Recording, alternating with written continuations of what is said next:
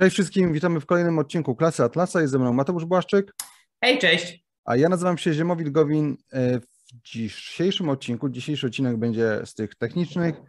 Cały czas dotykamy kwestii epistemologicznych, tych najbardziej, powiedzmy, technicznych aspektów teorii epistemologii Rand. Zaczęliśmy od percepcji, od zmysłów.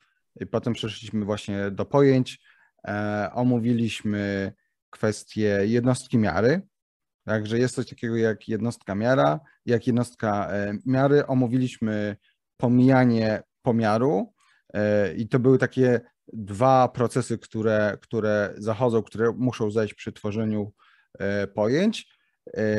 Tak, to pomijanie pomiaru, tak, to było to abstrahowanie od konkretnych wymiarów przedmiotów. Po co? No, żeby móc zintegrować jednostki, innymi słowy, jak tłumaczyliśmy, jak mamy różne stoły, to są pewne cechy, które są im wspólne, takie jak to, że mają one określony kształt, że mają one określone pewne cechy, ale każdy też z nich ma swój szczególny kolor, ciężar, wysokość, szerokość blatu i tak dalej. No i to abstrahowanie, to pomijanie pomiaru to jest właśnie ten proces, który abstrahuje od tych konkretnych cech, czyli to, że na przykład dany stół waży, nie wiem, tam 10 kg, a inny 25, po to, żeby móc właśnie zintegrować wszystkie stoły i traktować każdy stół jako jednostkę miary, jako jednostkę i dzięki temu potem, gdy już jakby przypieczętujemy tę grupę, którą wyodrębnimy jako jednostki słowem, to mamy pojęcie. I dzisiaj przyjrzymy się trzeciemu takiemu procesowi, który zachodzi.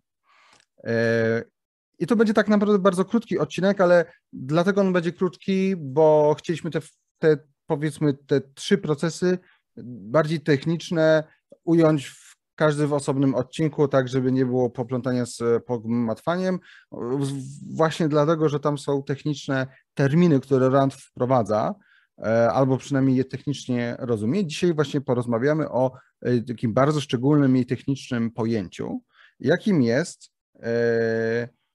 pojęcie wspólnego mianownika, które odnosi się, tak jak wcześniej mówiliśmy o integracji w kontekście pomijania pomiaru, tak dziś powiemy o odróżnianiu i właśnie o odróżnianiu w kontekście wspólnego pojęciowego mianownika. To jest termin, który Rand nazywa po angielsku Common Conceptual Denominator, to ma nawet swój skrót, po angielsku to jest CCD, więc też często jak obiektywiści mówią CCD, to mają na myśli wspólny pojęciowy mianownik, tak? Więc to jest termin bardzo techniczny i jakby rozpowszechniony wśród filozofów, którzy zajmują się myślą Rand, a zwłaszcza jej epistemologią. To Mateusz, czym w ogóle jest odróżnianie z punktu widzenia obiektywizmu? Jakie jest, jakie nie może być?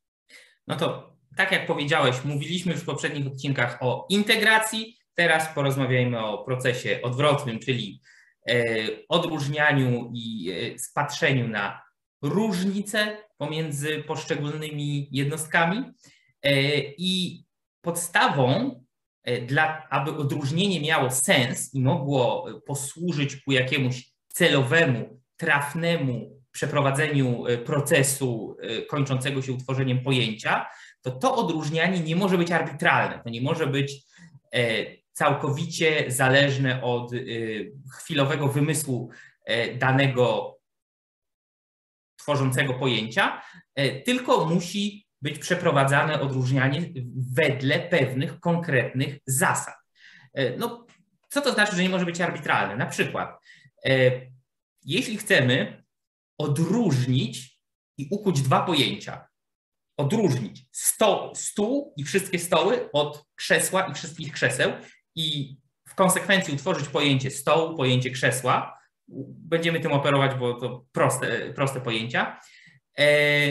To możemy to zrobić, tak? Tak jak powiedział Ziemowit, możemy to zrobić ze względu na kształt, ze względu na już trochę wyższy poziom, że tak powiem, abstrakcji, ze względu na funkcje i tak dalej, i tak dalej, i tak dalej.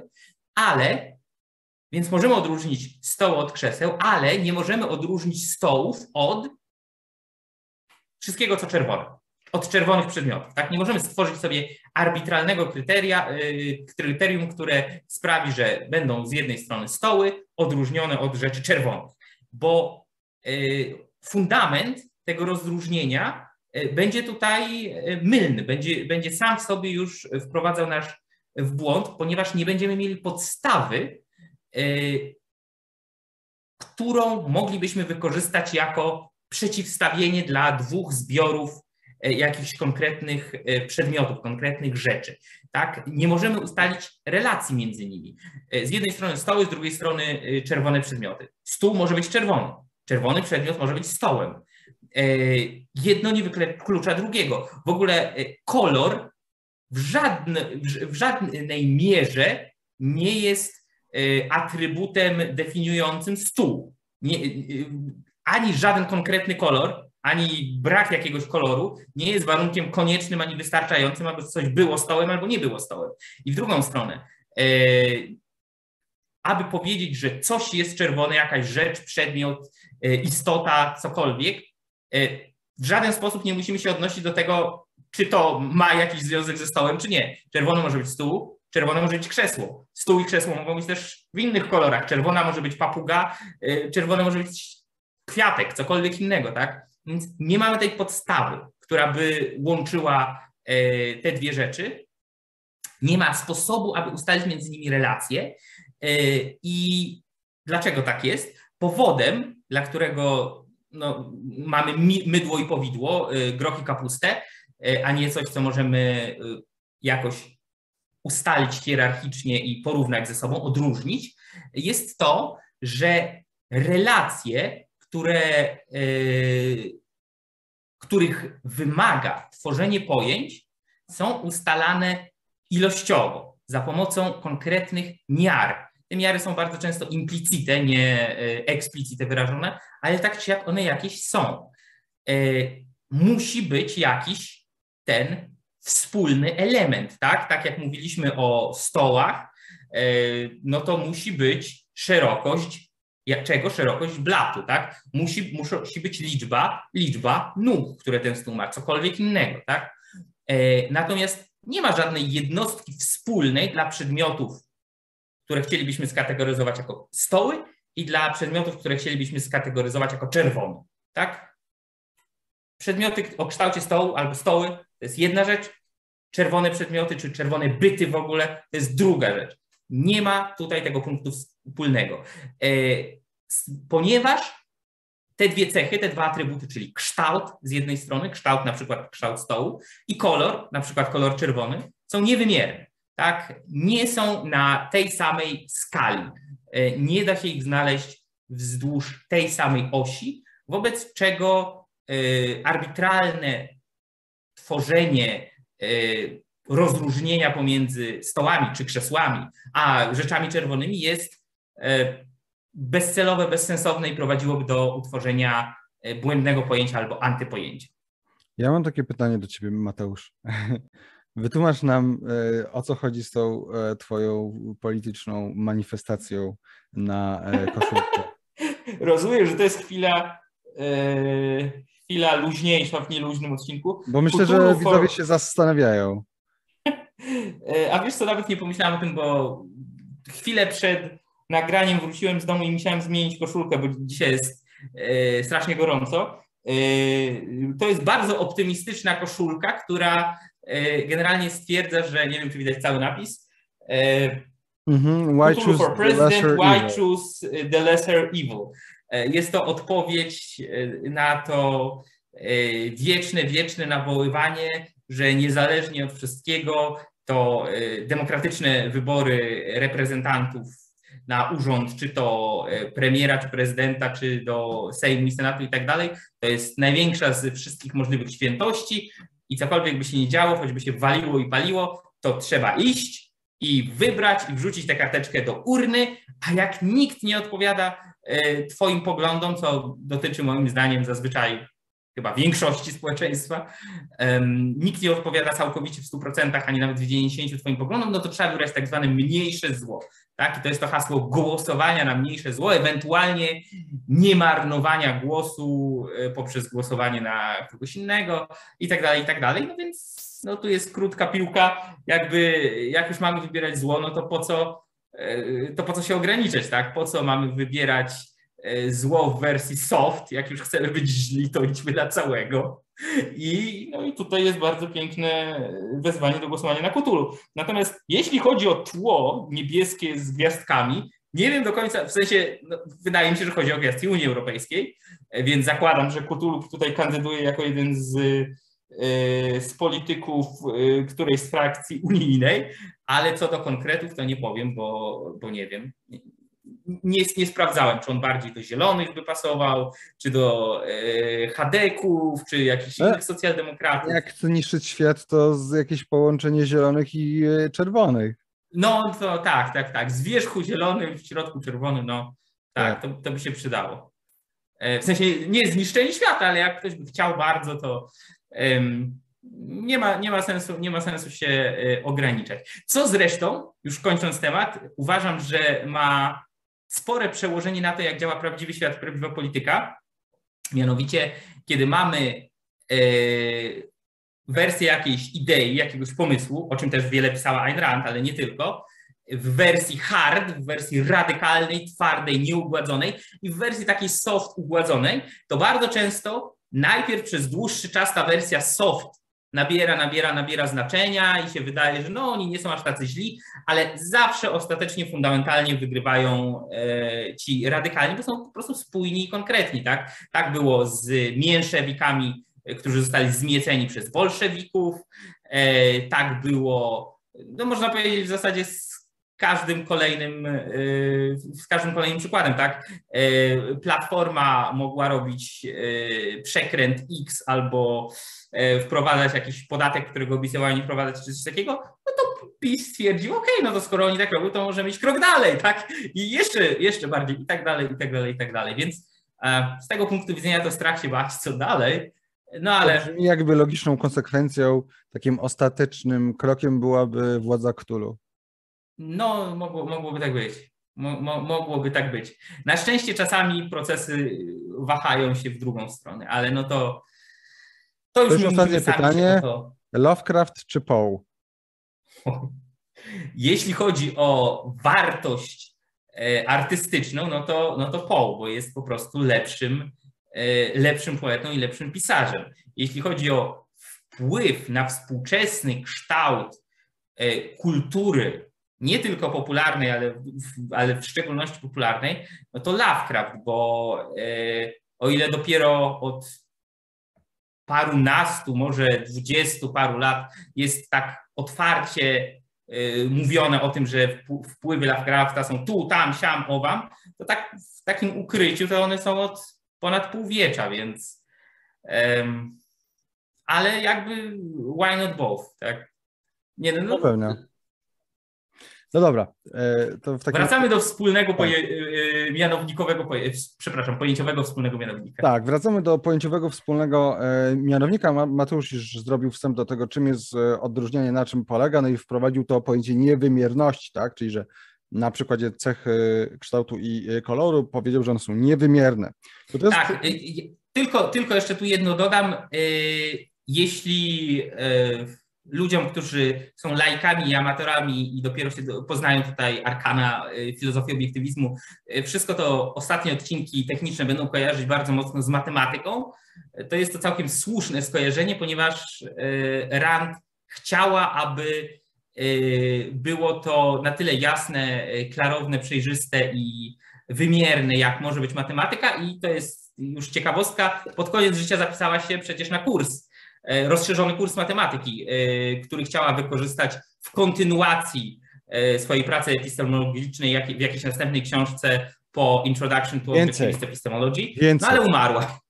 Więcej, jeżeli już poruszasz ten temat, to jest jedna z rzeczy, których nie omówiliśmy i nie będziemy omawiać, ale ona nie tylko to przedstawia, ona to nie tylko przedstawia po to, tak bardziej matematycznie, żeby to było klarowne. Ona uważa, że ten proces jest matematyczny.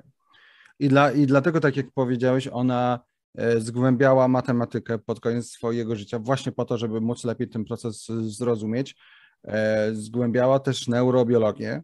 Co prawda to była neurobiologia, no tak powiedzmy z końca lat 70., początku 80., więc też nie wiem jakie to konkretnie były tezy i badania, natomiast uważała, że kluczem do epistemologii, przynajmniej do jakiejś jej części, jest jakieś rozpoznanie matematycznych procesów. Tak, ale to oczywiście nie chodzi o to, że Rand nagle uważała, że jesteśmy jak komputery i w ogóle jaka jest różnica między nami a komputerem. To nie o to chodzi, to chodzi o to, że są pewne procesy epistemiczne, tak, które zachodzą, które mają w pewnym sensie strukturę matematyczną.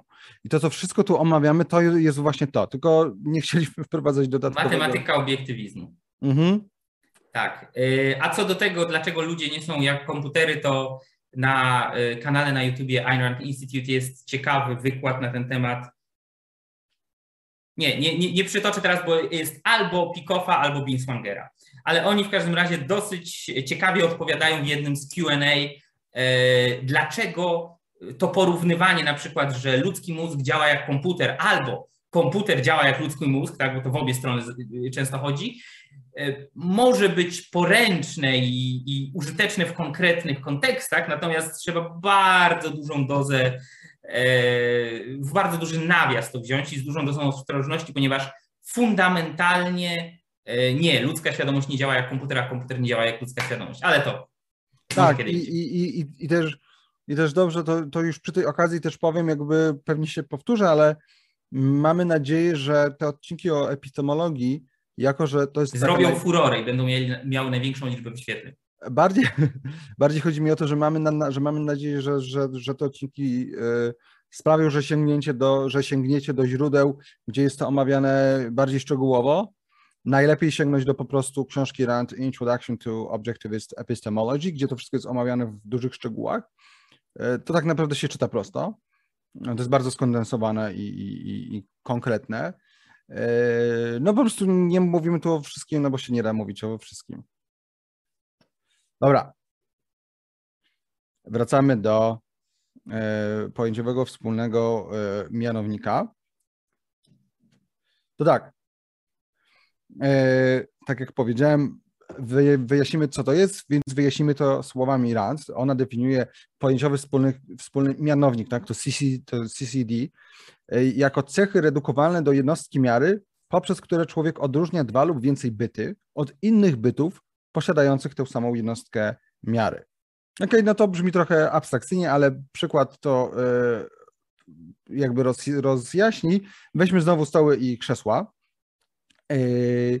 Dlatego, bo obie te grupy posiadają właśnie wymierną cechę, tak? Tak jak kolor i kształt nie są wymierne, tak kształt są jak najbardziej wymierne.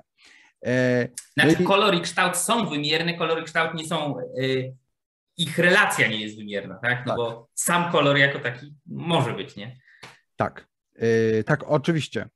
No i ten wspólny pojęciowy mianownik ma określać, jaką cechę musimy wybrać jako wyróżniającą w tym wypadku pojęcie stołu albo pojęcie krzesła, tak? No i generalnie no, stoły są rozróżniane poprzez określony rodzaj kształtu, tak? To, że one mają określony kształt, który reprezentuje jakąś kategorię lub zbiór geometrycznych wymiarów w ramach tego kształtu, tak? Czyli, że na przykład, że jest blat trójkątny albo prostokątny, albo kwadratowy, albo okrągły i tak dalej. I jest jakaś relacja pomiędzy blatem a nogą lub nogami, jeżeli jest ich więcej.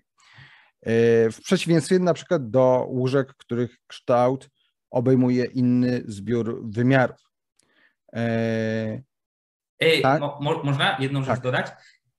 Tutaj trzeba po raz kolejny podkreślić i mocno pamiętać o tym, że te kryteria wyboru tego pojęciowego wspólnego mianownika nie mogą być arbitralne, ponieważ my możemy spróbować utworzyć jakieś pojęcie ze względu na cechy, które elementy przynależące do tego zbioru rzeczywiście posiadają, ale ponieważ nie będą to elementy konstytutywne, to to pojęcie będzie błędne. Już podaję na bardzo konkretnym przykładzie próby definiowania zwierząt na przykład ze względu na liczbę posiadanych kończyn, które no, ma to sens, tak? Ludzie mają tyle kończyn, mają 2 nogi, 2 ręce, konie mają 4 nogi, a pająk ma 8 odnóży.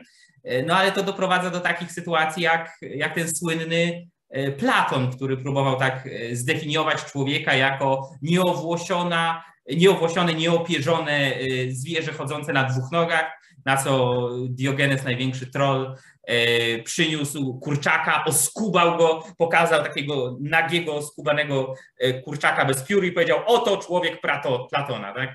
No więc Platon tam potem dodał chyba, że człowiek jest zwierzęciem nieopierzonym, nieowłosionym, na 2 nogach i o szerokich pazurach, coś takiego, w sensie, że ma palce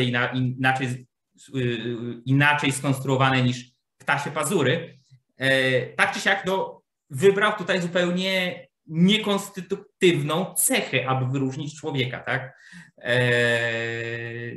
Podczas gdy już próba definiowania człowieka przez posiadanie takich, a nie innych zdolności kognitywnych i tak dalej, takiego, a nie innego umysłu jest dużo bardziej trafna, tak? Więc tutaj ten poniedziałkowy wspólny mianownik też nie może być zupełnie od sasa do lasa wybrany. Znaczy on nie może być i właściwie nie jest. No ale to jeszcze wracając do CCD, do wspólnego pojęciowego mianownika, tak? Dzięki niemu wiemy, że możemy odróżnić grupy przedmiotów wyłącznie poprzez odwołanie się do właśnie wymiernych cech. I możemy zintegrować w jednostkę miary tylko te konkrety, które różnią się od siebie właśnie w kontekście wymiarów. I właśnie dlatego to jest to, co ty powiedziałeś, to co Mateusz powiedział, że tworzenie pojęć, na które składa się właśnie tworzenie jednostek miary, integracja i rozłączanie, tak, odróżnianie, czyli CCD i pomijanie wymiarów, jest tak naprawdę tworzenie pojęć, opiera się ostatecznie na rozpoznaniu pewnych obiektywnych relacji między przedmiotami. To jest właściwie o tym już mówiliśmy w przypadku tworzenia jednostek, tak? No bo gdy już tworzymy jednostki, to już zachodzą te procesy związane z tym wspólnym pojęciowym mianownikiem. Oczywiście, zwłaszcza my tu cały czas mówimy o bardzo prostych pojęciach, takich pojęciach wręcz percepcyjnych. Tak, na temat przedmiotów, które jakby widzimy, możemy dotknąć i tak dalej, tak, są w obrębie naszej percepcji. Te wszystkie procesy niekoniecznie są takie oczywiste w przypadku trudniejszych pojęć i czasami sobie można zadać zasadne pytanie, czy dane pojęcie wprowadzone, jakieś teoretyczne, abstrakcyjne przez jakiegoś filozofa, czy naukowca ma sens, tak? I można zapytać, ok, jaki jest tu wspólny pojęciowy mianownik, tak? Od czego on to odróżnia i tak dalej, jak on to integruje. Natomiast ten wątek, że my tu wybieramy coś, co jest w rzeczywistości, tak? Że my patrzymy na pewne cechy, które faktycznie w świecie istnieją, od początku już poruszaliśmy. Czyli właśnie dlatego to nie jest arbitralne, bo musi odnosić się ostatecznie do tych relacji między przedmiotami, czyli do ich cech wspólnych, do tego, co ich odróżnia. Jeżeli chodzi o ten wątek, który poruszyłeś, tak, czyli o te cechy takie dystynktywne, o tym też powiemy w przyszłych odcinkach. Ja jeszcze pod koniec tego odcinka powiem, o czym jeszcze będziemy mówić na pewno w kolejnych odcinkach. No i w tym momencie możemy przejść do formalnej definicji pojęcia, tak? Czyli, że pojęcie też jest jakimś pojęciem, które Rand definiuje w określony sposób. I ta definicja brzmi: pojęcie to mentalna integracja 2 lub więcej jednostek posiadających te same odróżniające cechy przy ominięciu ich poszczególnych wymiarów.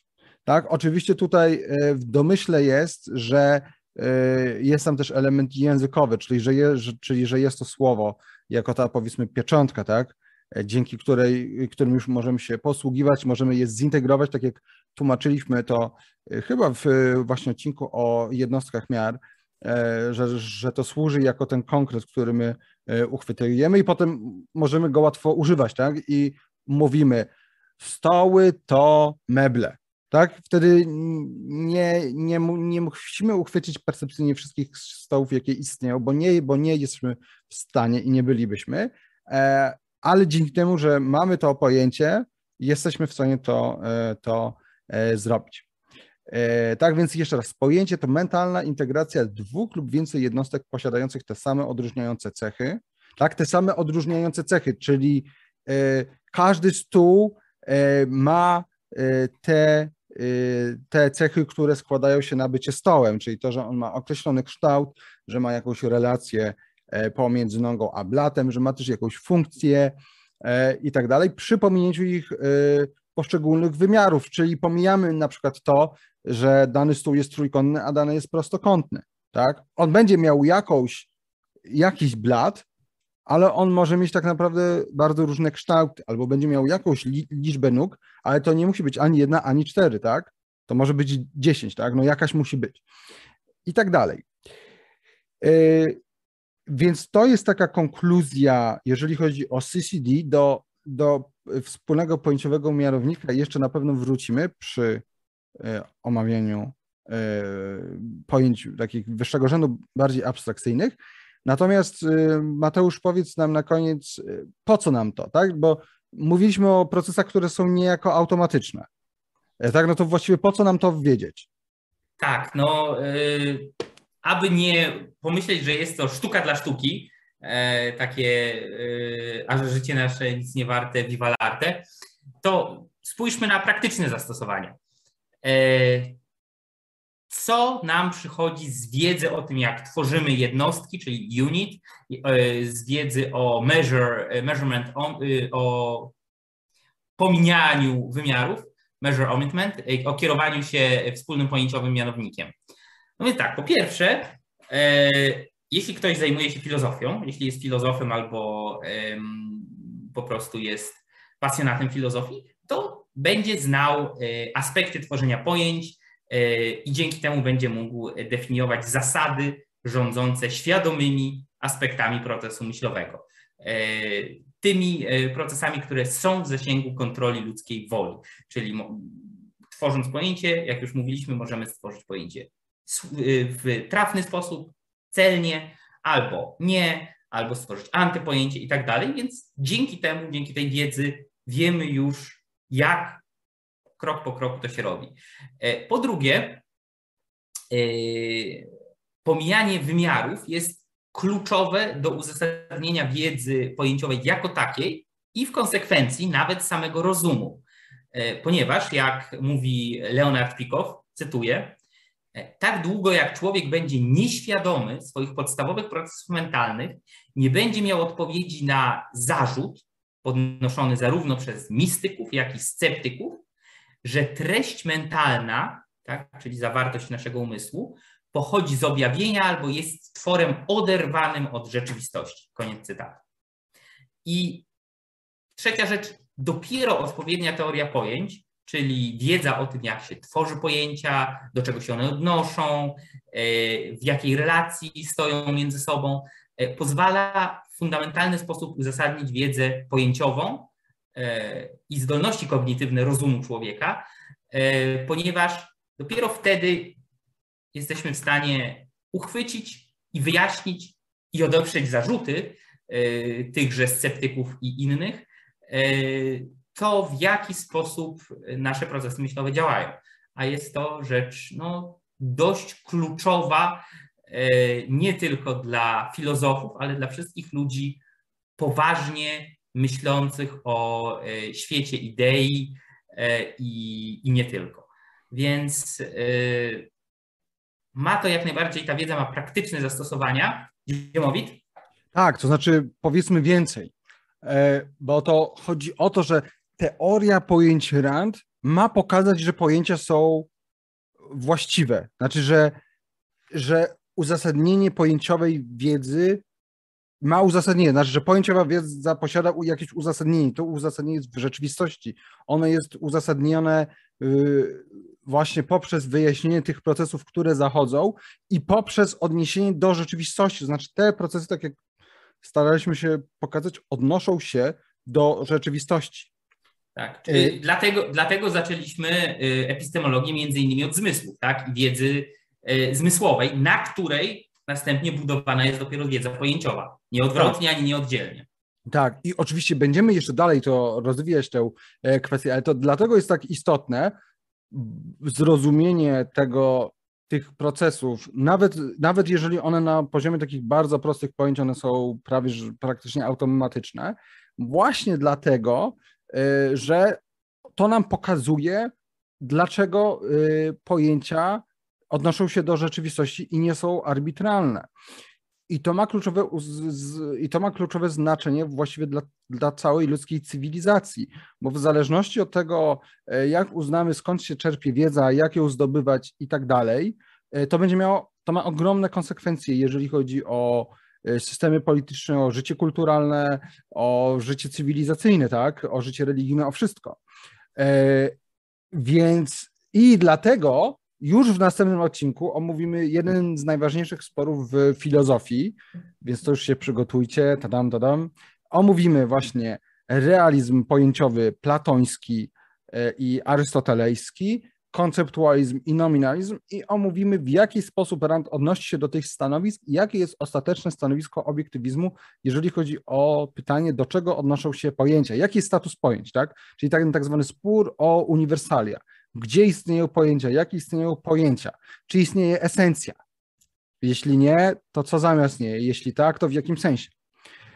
Więc to będzie następny odcinek. Czyli dlaczego wszyscy przed Ayn Rand mniej lub bardziej się mylili? No generalnie to każdy nasz odcinek jest trochę o tym. No. Tak, ja tylko jeszcze powiem, że jeśli ktoś po obejrzeniu dzisiejszego czy poprzednich dwóch odcinków technicznych stwierdzi, że nie tyle może jest to wszystko skomplikowane i niezrozumiałe, tylko że są to takie oczywistości i banały, no to myślę, że tutaj Ziemowit się zgodzi, że stanowisko bardzo, bardzo licznych myślicieli, filozofów, public intellectuals, czy ogólnie ludzi życia publicznego, zarówno w przeszłości, jak i obecnie, no stoi w mniej lub bardziej jaskrawej kontrze wobec wszystkiego, co my w tej chwili mówimy na temat natury i sposobów zdobywania ludzkiej wiedzy. Tak, oczywiście, tak, jak najbardziej się z tym zgodzę. Więc następny odcinek właśnie będzie dotyczył sporu o uniwersalia. Kolejny odcinek będzie dotyczył tego, jak tworzyć pojęcia wyższego rzędu. Nie tyle czyli jakby omówimy i trochę jak one działają, czyli te trochę bardziej skomplikowane pojęcia, jak nie wiem, sprawiedliwość, ale też nie wiem, organizmy i tak dalej, i też zrobimy przykładową redukcję pojęć, czyli tak jak mówiliśmy w poprzednich odcinkach, każde pojęcie jest ostatecznie sprowadzane do percepcji, więc pokażemy na konkretnych 2 lub 3 przykładach, jak można dane pojęcie zredukować, więc to będzie trochę takie ćwiczenie z epistemologii stosowanej. Potem omówimy błędy wokół pojęć. Częściowo już to omawialiśmy, czyli pakiety pojęciowe, niewłaściwe pojęcia oraz antypojęcia. Tak więc, tak jak widzicie, jakby są elementy kwestii tworzenia pojęć, które jak najbardziej są wolicjonalne i możemy tworzyć pojęcia błędne, tak? Nawet jeżeli przy tych podstawowych pojęciach te procesy są niemalże automatyczne.